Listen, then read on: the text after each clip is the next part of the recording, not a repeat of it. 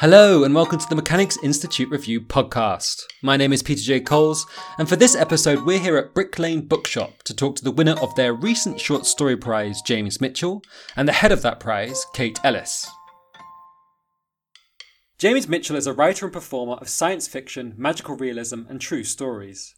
He graduated from the Birkbeck Creative Writing MA in 2015, and since then has spent his time trying to smuggle odd tales into places like Vice, GQ, and the vacant fourth plinth of Trafalgar Square.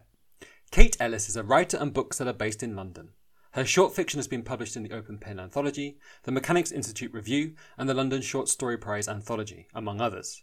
She runs the Brick Lane Bookshop Short Story Prize and is working on her first novel.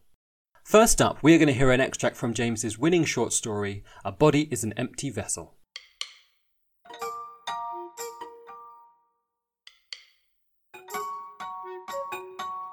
A body is an empty vessel. Youth Pastor John will spend most of the service saying that Ruth has found her better place, which is exactly what we want to hear. People only ever care about what's in it for them. They're happy to let the low calorie body of Christ save their souls, but they'd rather not think about how it's made. Nobody wants to imagine some factory pumping out God body wafers Nobody wants to think about how the cry booth works, and they definitely don't want to think about what'll happen to Ruth's body when her coffin goes into the Somerton soil. I shut my eyes and try to really picture the worms between her long fingers, the ground's oil matting that dark hair, and wait for tears to flow. Regret doesn't come in any other language for mum and dad. When I showed them the one purple fingernail I painted this morning, to remember Dad asked why I'd adorned my own body. Today, Ruth has shiny pink varnished nails because a dead body is public property, dressed the way and lying the way the family wants it to. Everyone's got what they wanted from her big day, except her. My cheeks are flushing. Am I crying? No. It's not going to come from a purple nail. And now Youth Pastor John begins Ruth Simmons, Ruthie to her friends, was a passionate girl who touched the lives of all who knew her. He clasps his knuckles. In just three months since joining our Somerton flock, she'd collected a circle of girls who cared for her and were slowly bringing her closer to God when disaster came. He says these things and more things like them, and everyone gathered in the missions hall hangs on all of it, even though every word is straight from the book of youth funeral cliches. A cliche is something you say or do over and over again until it's lost its power. That's one of the things she taught me.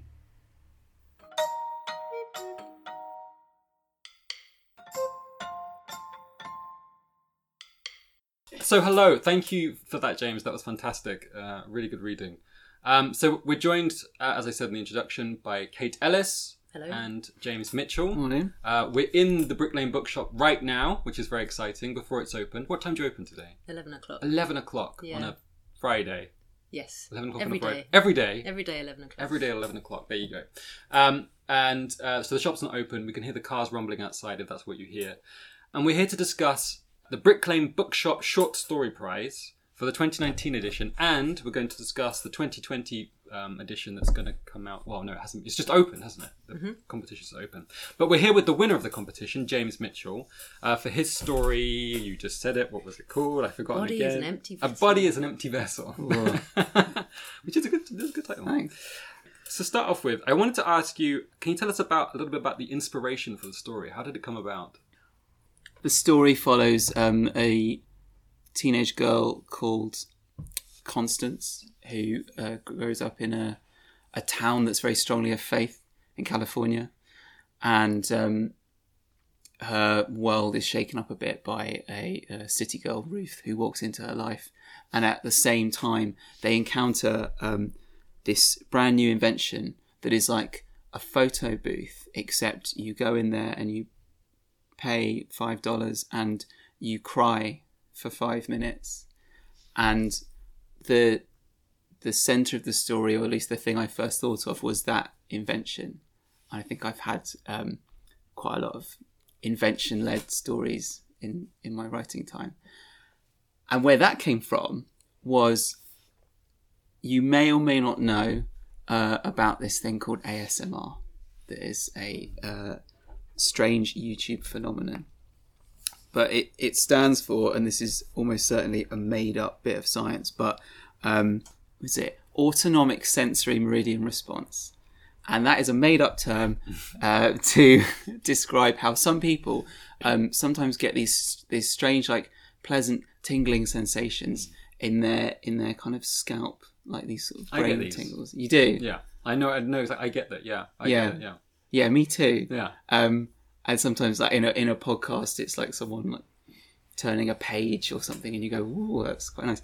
And I always had that when I was little, but um, it's not really like a thing that you can really describe, and it's not a thing where I'd ever thought to say to anyone else, "Oh, this thing does it ever happen to you?" And and it happens for really strange reasons, like.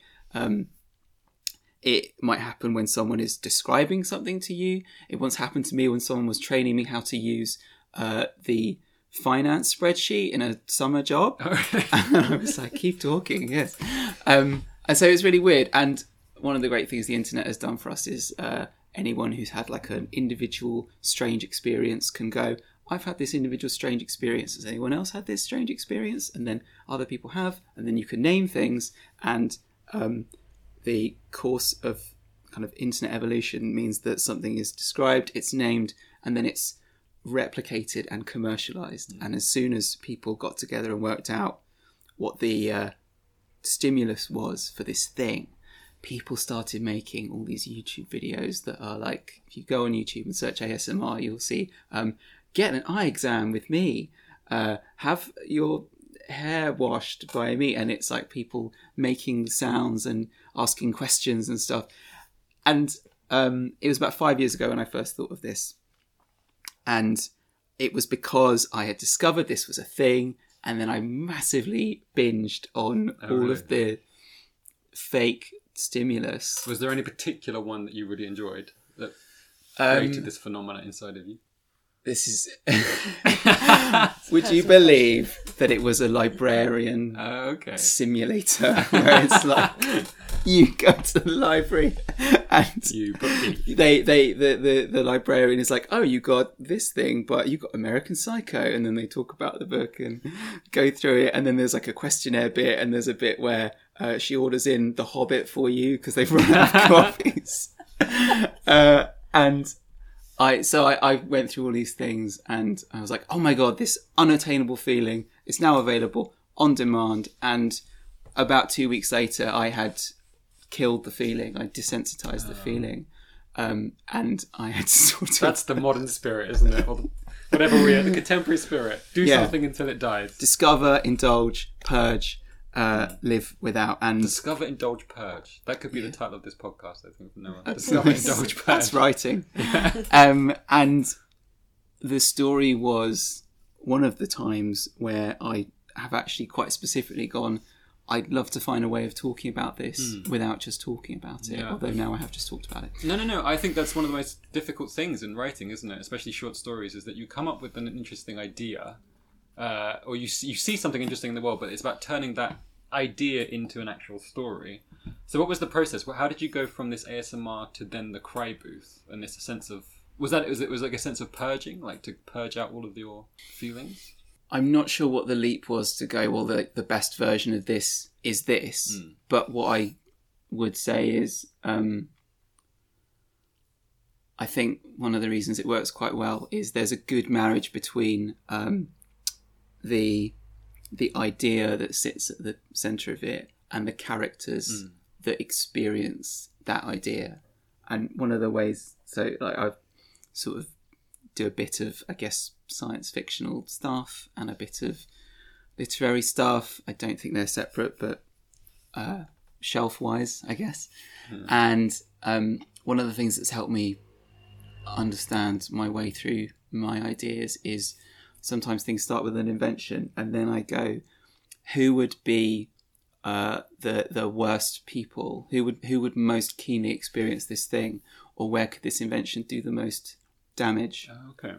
and I think there are lots of different ways you can talk about um, binging on something until it's dead. But uh, there is a good marriage between, uh, I guess, the emotional um, intensity of being a young person uh, and trying to seek seek out emotion, and trying to deal with it. Um, there's a good marriage between that and crying. It feels like a good way of talking about those things. Yeah. So going on then from your characters, um, so you write from Connie as a sort of Constance as a young female protagonist, and obviously you're not a young female, as far as I know, unless you. I believe I'm the protagonist, which is a failing. Um, but uh, so, how what was it like writing from her perspective? Did you find it difficult?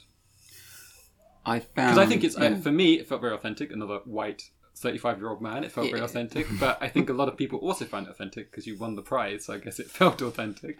So how did you sort of tap into that mindset? I think mostly by going very slowly.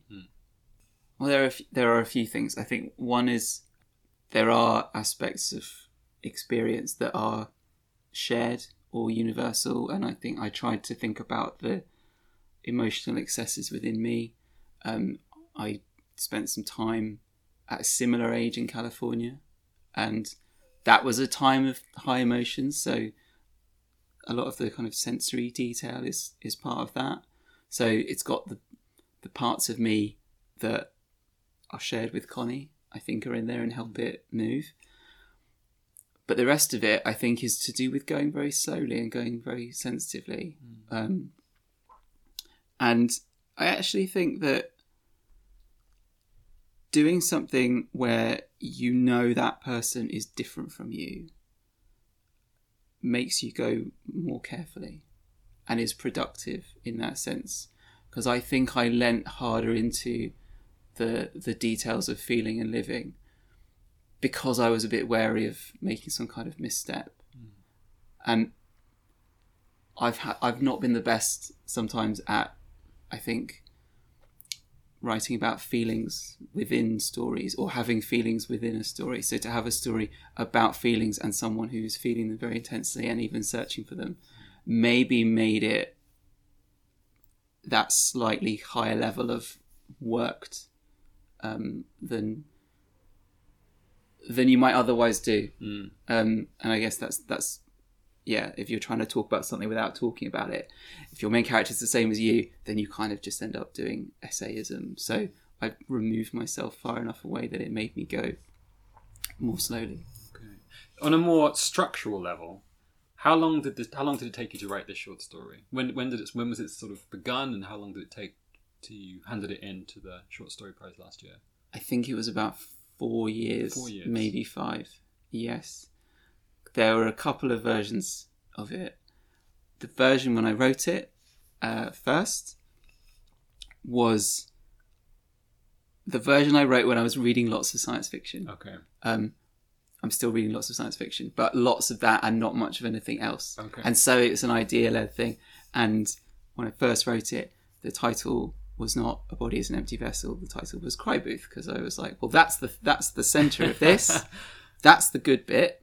Um, so we'll talk all about that. Yeah. And I think over time, and to its benefit, as I've gone back, like kind of once a year, um, there's been less and less Cry Booth, more and more Connie, more and more Ruth, um, more and more emotion, and the invention has now kind of taken its proper place, not as the protagonist, but as the kind of The catalyst. yes, yeah, Yeah. No, I think that's very, very interesting. I think a lot of short stories that we get at Mia, they tend to be about the object rather than the character. It's all object led or plot led or something rather than character led. And I think short stories, they have to be character led. Did you get much feedback from this story when you were writing it? Did you submit it to workshops, writing groups, stuff like that? Or was it mainly led by yourself? on reflection, I think I got a lot of really good feedback of one type and not enough of another, and that's because I didn't seek it. the The good feedback that I got was um, I did the um, creative writing MA at Birkbeck, and some of us on the first short story module kept in touch and kept a writing group for quite a long time, and I showed it to them, and it wasn't the first thing I showed to them. It was like the sixth thing. So one of the good things about the group was we all knew what each other was trying to achieve, and we also knew what each other was, um, I guess, in danger of. The the the the kind of weaknesses that we were in danger of repeating, and I think maybe they pushed me a bit more in the down the path of character, which was really really helpful. But I think what is missing, and it doesn't. I don't think it's. I don't think there's any flaws in the story because of this. I think there's just a version of it that would have been interesting that doesn't exist. Um, what's missing is a bit of a sensitivity reading, because, as we said earlier, it's it's me uh, writing the other, Mm. as we as we say now. Uh, and I think people should write the other. They should try. It expands the contours of your empathy. But it would have been fascinating to show it to people uh, of a similar background, um, with a similar lived experience as far as that is possible, and show it to them with the specific agenda of is this is this fair? Is this relatable? Uh, is anything missing? And I don't think there are any uh, significant mistakes because I didn't do that. But I think I wonder what I might uh, have missed that could have added uh, an extra level of fidelity, or maybe it could have gone further uh, down the path that it starts to go. Not to date this podcast, but of course, the, at the moment we're de- there's sort of in the literary world there's the uh, blowback of the American Dirt. Have you heard about American Dirt? Yes. Yes. The uh, the American Dirt controversy, where the writer, her name's Jeanine Cummins, Jeanine Cummins, uh, has written a book about um, undocumented migrants, which is a term that lots of Mexican people do not uh, do not uh, um, like, um, coming into America, and she's there's lots of controversy because lots of the, there's lots of anachronisms. Some things are just not true anymore that she's written. Names don't fit with like there's a boy called Luca, but boys are not called Luca anymore from that time or something like this. And there's a lot of controversy about it, and it feels like she tried to write the other and has failed, but still got a seven-figure deal at the end of it, and is now one of the biggest books that's going to come out this year. Um, so yeah, it's a really difficult topic, and I don't want to Yeah. push you about it, but I, I feel you like- are going to. no, no, no, I don't. I don't want to push you about it. I don't think we get too controversial on this podcast. Um, that's maybe for another one, but uh, yeah, this idea that you said about giving it to people who are in that experience, finding them out, seeking them out, and saying, "Is this true? Is this real?" And is it is it enough? Mm. If you know what I mean, is it enough of the truth? Yeah, Because um, one of the dangers, and maybe it's a bit of a short story danger as well, is that for the sake of brevity and speed, you you get something that's true enough, um, or you get something that's archetypal, um, because then people can very quickly go right. Yes, that's the type of person. Mm. um, that's who I'm dealing with, and it it could be more, and I think it's something that maybe the the whole ecosystem of a story needs to serve. So, like the writer, the people they consult, the person that edits it. Um, Sue Tiley was copy editor on the, story, and um, she corrected uh, which Olympics I'd referred to in one bit. Um, That's is- how good she is, though. She is She'll good, and if there was a copy Olympics, yeah. she would win the. gold. I I wrote a short story. Um, that it was it wasn't for anything. She was just oh, it was for no, it's for a dissertation. What was I saying? Wasn't and I had a Japanese word in it because I, I studied Japanese in the past, and I it was my stories about Japanese. And I wrote a Japanese word, and she checked it and found an error in my Japanese word. That's how good she There is. you go. I want to be that good that she saw a mistake in a foreign language that she doesn't speak and still noticed that it was wrong. But isn't that a nice experience? Because then was. someone says, uh, "You could know more about this thing," Yeah. and here's that. And I mean, ultimately, we're not. Some people might say that people, you know, writers live to write, but mm. ideally, you write to live, and you write to kind of expand your horizons and understand more about people. So, writing the other compassionately and then being constructively helped that seems like a, a, a net benefit Yeah. no matter what happens to your work. yeah. Right. Sorry, Kate has been sitting here very quietly the whole time, and I want to bring it in now to discuss the the prize itself. Um, biggest question: What inspired you to start the story, uh, the short story prize, the Brick Lane Short Story Prize, again after 25 years of it not existing? Probably knowing how good it feels to have your story acknowledged in any kind of prize or um, by an editorial group, um, and how much it kind of validates you as a writer and makes you think, oh, hang on a minute, there's a stranger who has read my work and they think it's all right. And I, I wanted to make that happen for more people. Um, and I think I was also inspired because I was an editor at the Mechanics Institute Review a couple of times, which means I read like a hundred stories and we put together an anthology. And I found that process quite exciting because you read hundreds of voices and it makes you kind of it makes you think about what is a good story and why and you have to curate a book which is quite i don't know it's um it's making something in the world that wasn't there before which is a very satisfying thing to do Yeah. I understand that you started by trying to go for Arts Council funding, but that fell through, and then sort of what happened? Um, basically, I pitched it to the Brick Lane Bookshop and said, "Do you think we could run a prize here?" And they are wonderful and very open to suggestions. And fortunately, for an independent bookshop, are making a small profit and able to push some of that into projects. Um, I just So- want to say, an independent bookshop making a profit has to be one of the greatest pieces of news. we should spread that wide. And it doesn't I think- open till 11. It doesn't open till 11. But In these dark Lane. times, yeah, I, I think that that's quite a good thing I think hear. we're lucky in this area. There's quite a few bookshops within a five minutes walk. There's Libreria on Hanbury Street, and there's Pages on Cheshire Street. There's Rough Trade over there, and everyone's been here quite a few years now, and we're all doing okay. And I think all of us benefit from the the tourism of Brick Lane. Mm-hmm. And it used to be a quiet street on weekdays, and there was nothing here. You couldn't even buy lunch anywhere and now it's busy every single day and there's like hundreds of tourists and i think and also we're all good bookshops Yeah. but um, I Very think, good bookshops. Yeah. i think we're sort of fortunate and we work hard every day and we kind of think about what we stock Hmm.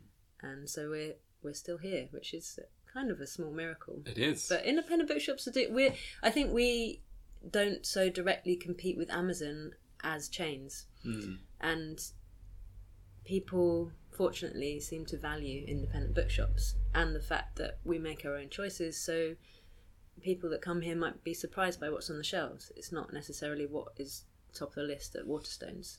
So it's you know I think it's um we're still here. Yeah.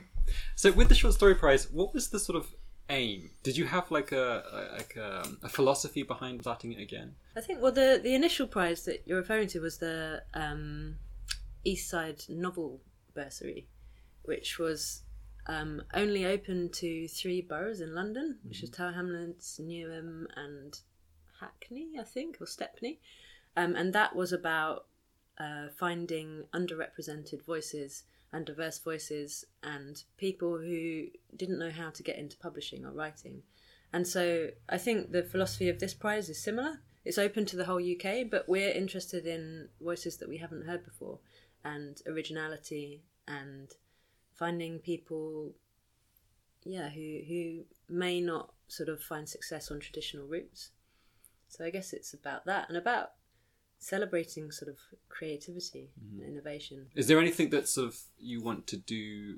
Because um, yeah, just to tell the listeners, the Mm-hmm. Brick Lane uh, Bookshop Prize 2020 is now open again. It is. So you can submit, and I already understand you have some submissions already. We which do, is yeah. They're fantastic. coming in faster than I imagined. I'm a bit terrified. Yeah. Like, there's- Do you have the- all your readers set up already? Do you have some readers? I have go? some readers set up. There's a lot more. This year, I'm going to um, get in touch with many more than I did last year. Um, because last year we had 463 entries, so I'm hoping for a similar number, but perhaps more this year. So that means I need to get in touch with about 15 or 20 first readers um, and check their availability. Great. So that's quite exciting. The deadline is 15th of May. 15th so we've May. got like just over four months to go. So if they keep coming in at this rate and the extra 100 we got on the last day last year, like it's, it's going to be crazy. I, I think I've said this before, but wow. Uh, like, if you're going to submit to a magazine, just spread it out, you know, just maybe do it at the beginning. Don't do it on the minute, like the last. We, we now close our competition at 5 p.m. every single time because Yeah. often we just stay up till midnight That's the error I made and then there'd be year. like a thousand entries coming in. yeah, last year I thought, oh, it'd be really cool to have the deadline at midnight. Yeah. and that looks good. But I was just in my kitchen watching watching entries come in at like eleven fifty nine, and I was tired. yeah. just but I had to remove the link from the website, Yeah. so I had to be up. Uh, this this year it's five p.m. 5 p.m. Yeah. I think it's a good. I think it's a. I think it's good for That's fair. everybody. Yeah, Yeah. I so that people so aren't too. up staying up all night trying to do it. Yeah, What What did you hope readers would get from the stories from last year, and what do you hope to do differently this year, maybe? Because it's unthemed, right? yeah. There's no theme. Hmm. We accept any short stories as long as they're for adults and written in English. And what's Um, the word count? It's one thousand to five thousand words. One thousand. That's really good. That's very Yeah. very generous. Yeah. Yeah. so it's kind of. I wanted the upper limit to be at least 5,000 because it gives the story room to be as long as it wants to be. Um, and you can you can go to some pretty weird places in 5,000 words Mm. um, and live in that place for a while. Yeah. Um, so I guess um, I wanted the stories to move people and excite people and take them to places they've never been before and present them with ideas like James's Cry Booth and like this year we had people who were kidnapped, we had people who were carers, we had people who were anorexic. Like there's quite uh, I think maybe one of the themes is extreme experience in this year's anthology. Um, I that wasn't necessarily intentional. It's just what happened. It, it, one of the interesting things about reading so many stories is you under, you begin to understand what's collectively on people's minds. Um, Were there any themes that kept on appearing there apart are- from like extreme experiences? Or There any were specific kind of- theme? there were quite a lot of stories, sort of dystopian stories. Okay. Um, there were a lot of stories where the protagonists wanted to or had escaped their reality. Wow. Okay. Um, there were a lot of references to homelessness. Right. Um, there were a lot of stories with sexual themes, be that adultery or first dates, um, or just sort of oddities. I read a lot of stuff that I probably didn't need to imagine. Okay. Oh god. oh. Um, Okay. yeah, there's. I guess like that's the fun thing about writing a short story. You don't have to have experienced it yourself. Yeah. It's like you you are able to make things happen to your protagonist that you never want to happen to yourself, Hmm. but you want to understand how that would affect you emotionally and put your characters through absolute hell Hmm. and share that with your reader, which sometimes is a generous thing to do, sometimes it's not. Um, 15 first readers listening to this. Great. Yeah. Okay. Uh, is there anything that you you would recommend not submitting? a story that you've only just finished the first draft of, Yeah, basically. that's a really good. Mm. um, If I, it says like document name underscore one. first draft, Yeah. don't send that in. no, like I. For your own benefit, don't send that yeah in. like there will be mistakes however much of a genius you are you you're likely to make an error in the first line if it's the first draft and probably you should erase your first paragraph um i probably the best advice is to read your story out loud to yourself more than once so that you know that your sentences make sense and you can articulate them and therefore the reader can read them clearly um, there's there's no theme or kind of subject matter that I wouldn't accept. I think if it's written well and with um, curiosity and sort of like genuine investigation into that subject, then that's interesting. But yeah, just um, be careful. Mm. I think. Yeah. Attention to detail is really important. It means that you respect your story and also the person that's going to read it because it will be read by at least two people. Yeah, So which in itself them. is a, it's such an experience to be read Yeah. by anybody. So yeah, to be know you'll be read by two people is fantastic. Mm. That's really really good. And who are your judges for this year? This so last year, it was last year it was Zoe Gilbert who wrote the book Folk, Mm-hmm. And it was Emma Pat- Emma Patterson who is an agent at Aitken Alexander, Mm-hmm. and it was Kit Caless who is a publisher at Influx Press. Mm-hmm. Um, and this year we've repeated the agent writer publisher format. So we've got Chris Power, whose book Mothers came out last year with Faber, and who good. has a brilliant thing in the Guardian called the Brief Survey of the Short Story, um, which he's he's been writing for I don't know years. It feels like, and he he understands short stories very very well.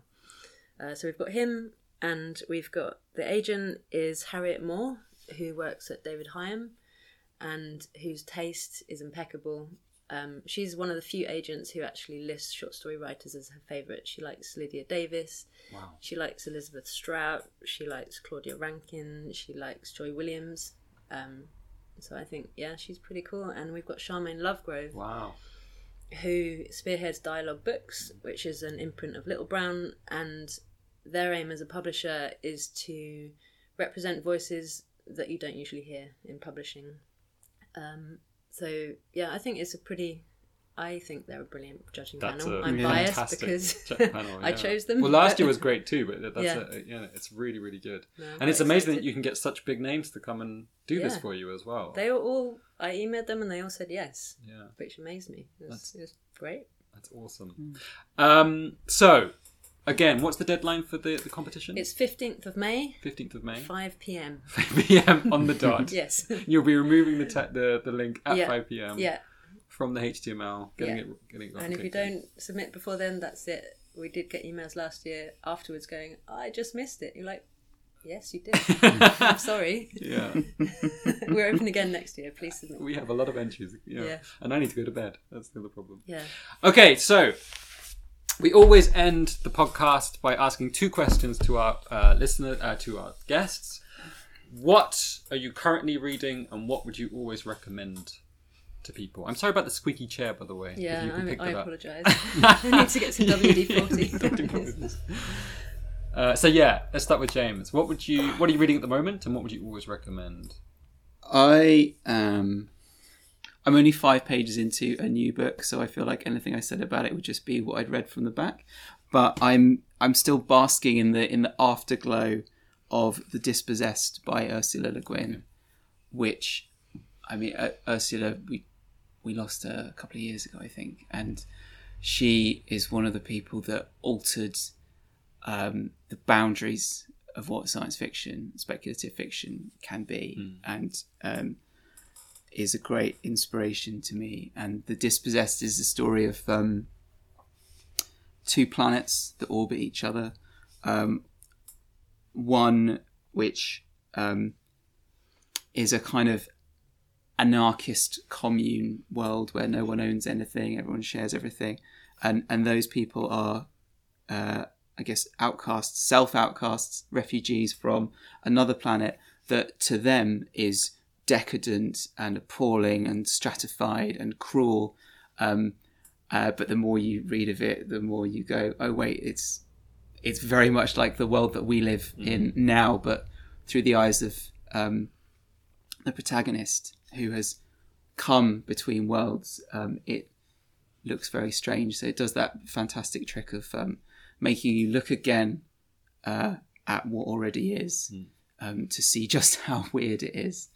Um, so I, I absolutely loved it, and it has made me think more about what's possible, which is always a good thing. Yeah, that's powerful. Then it's very very powerful. What about you, Kate? What are you reading at the moment? At the moment, I'm actually reading a really geeky book by a copy editor called Benjamin Dreyer, which is called um, Dreyer's English, which is telling me um, everything I never knew about the English language. Um, Can you give an which is- example of one thing that surprised you? this is going to test what I've actually retained from the book. Uh, well, as we were talking about earlier, you cannot um, begin a list with like. Hmm. Because if you say, I have been in publications like The New Yorker and Granta, that means that you've been in publications that might be a bit like them. If you say, I've been in publications colon New Yorker and Granta, you've actually been in them. I haven't, obviously. We're Hmm. Dreaming. but um, so I'm reading that. Um, but the books that are lingering with me are a couple that I read just before Christmas. One is Weather by Jenny Offill, which is out, I think, next month. And she, she wrote The Department of Speculation a few years ago, which I also loved. And it's a kind of um, it's kind of a bit autofictiony and it's a sort of fragmented account of a woman living in New York who is dealing with being the mother to her young son and having a partner and having a part-time job and also the end of the world and Oh. prepping and kind of how everything could fall apart Wow. um, but it's written in these sort of like very terse fragments and every time i read her i'm amazed at how much information and warmth she gets into a tiny amount of words. I think she's brilliant. Um, and another one that has lingered is in the dream house by Ah. carmen maria machado. And i loved her short stories.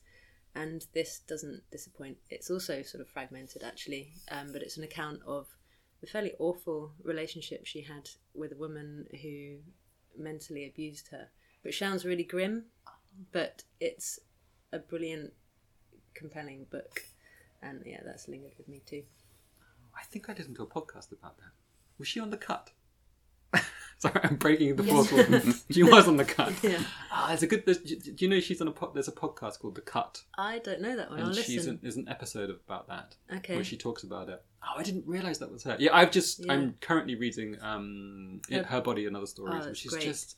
I've been struggling. I've had a dry spell for such a long time of such good literature to listen, uh, to read, and it was just like it's broken that spell of just Yeah. being. Oh, this is so it's good. really addictive, isn't It's it? really addictive, Yeah. really positive. Yeah.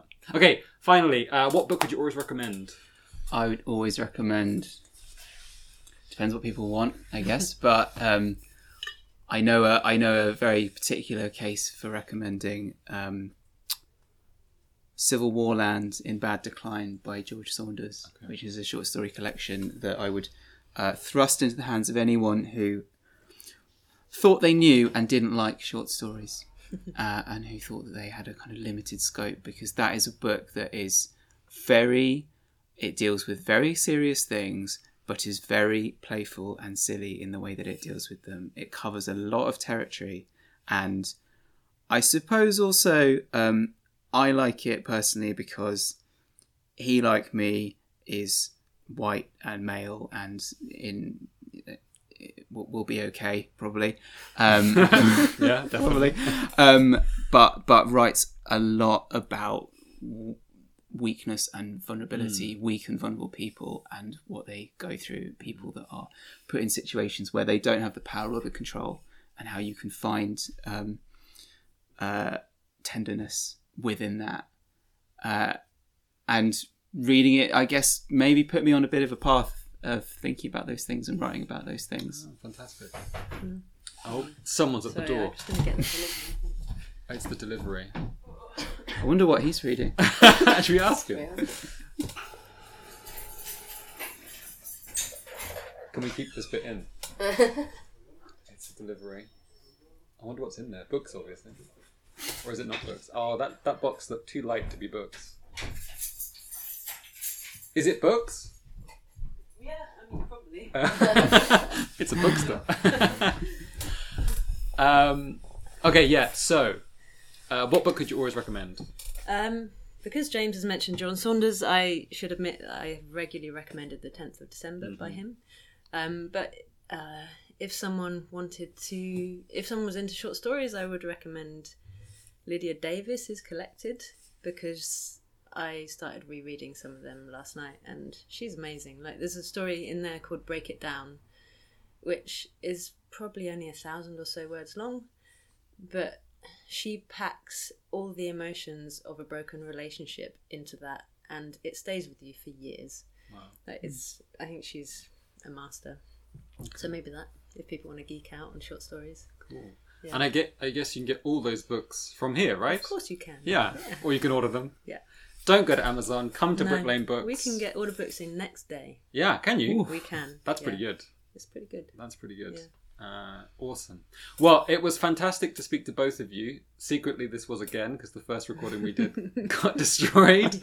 We read that script really well, though. we did. guess. Yeah. I was planning to just like r- write it all out and then get everyone to. 'cause it yeah. Yeah. but I think we did. I think we did it well again. Yeah, so that's fresh. really good. It was fresh and fr- brand new year. Okay, so again, one more time, you can see the deadline for the Brick Lane Bookshop. is 15th of May, 5 p.m. 5 p.m. on the dot, Mhm. and uh, yes, and you can pick up a copy of last year's or You the current can. copy. It's available here. Mhm. It's available at a lot of other bookshops, and you can buy it on our website. Yeah. So if you want to hear the rest of James, read the rest of James's story, that's how you do it. Mm-hmm. Okay. Thank you so much for coming Thank on the you. podcast. Thank you.